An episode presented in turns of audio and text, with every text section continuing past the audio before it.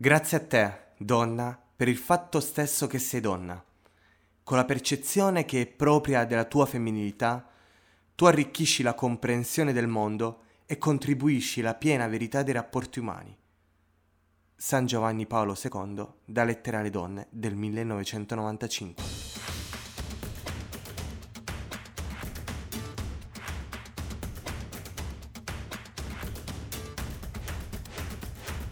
San Giovanni Paolo II scriveva questo nella lettera alle donne del 1995. Oggi nel 2021 la donna non viene ancora vista come una ricchezza, ma come un intralcio soprattutto al lavoro. Non useremo mezzi termini in questo episodio. Tante sono ancora le discriminazioni che la donna deve subire a causa di una società e una cultura dirottata, persa e vuota di valori. Partiamo da una premessa. La parità non esiste. O meglio, la diversità è oggettiva, uomo e donna sono diversi ed è qui che regna la bellezza. La diversità vuol dire costruire una società migliore sulla base dell'unicità dell'uomo e della donna. Nel costruire una società migliore deve esserci l'uguaglianza nelle opportunità e nella giustizia. Fatta questa doverosa premessa, parleremo di uno dei punti più critici dell'essere donna nella società odierna. Proprio recentemente, e parliamo di marzo 2021, la pallavolista Lara Lugli viene citata per danni dalla sua società sportiva per essere rimasta incinta. Nessun reale contratto tutela le donne sportive italiane e ci si ritrova in situazioni che hanno dell'inverosimile, ma nemmeno troppo. Una vicenda del genere passa per la normalità. Come riporta il Fatto Quotidiano, e secondo i dati Istat, ben 99.000 sono le donne su 101.000 persone che hanno perso il lavoro durante gli ultimi mesi di pandemia.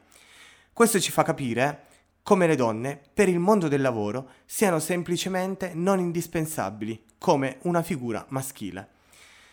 La maternità è una delle cause per cui una donna non può più accedere al mondo del lavoro. Una vita sacrifica la vita lavorativa di una donna.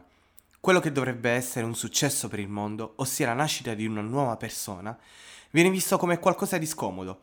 Una nuova vita è un contributo a migliorare la società e invece è già un peso per l'economia generale e la madre non deve essere aiutata. Non serve l'aiuto, ma serve il diritto a poter essere autosufficiente.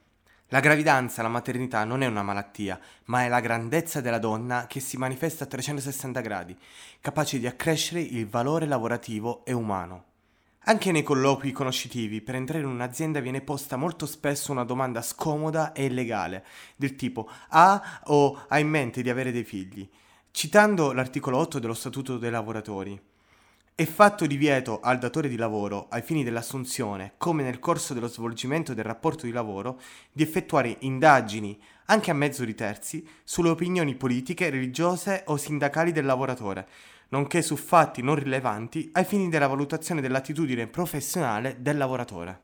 Anche un uomo può avere dei figli, ma certo non c'è per il datore di lavoro lo scomodo di dover prevedere e dare un'adeguata importanza al periodo di maternità come per una donna.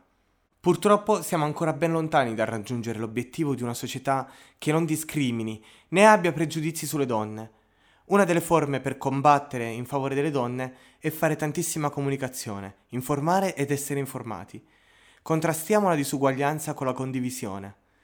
Concludiamo citando nuovamente San Giovanni Paolo II, che ben conosceva le problematiche dei tempi con gran lungimiranza, allora come oggi, esortando il mondo ad essere migliore. Grazie a te, donna lavoratrice impegnata in tutti gli ambiti della vita sociale, economica, culturale, artistica, politica, per l'indispensabile contributo che dai all'elaborazione di una cultura, capace di coniugare ragione e sentimento, ad una concezione della vita sempre aperta al senso del mistero, all'edificazione di strutture economiche e politiche più ricche di umanità. Grazie per aver seguito Semplice Web.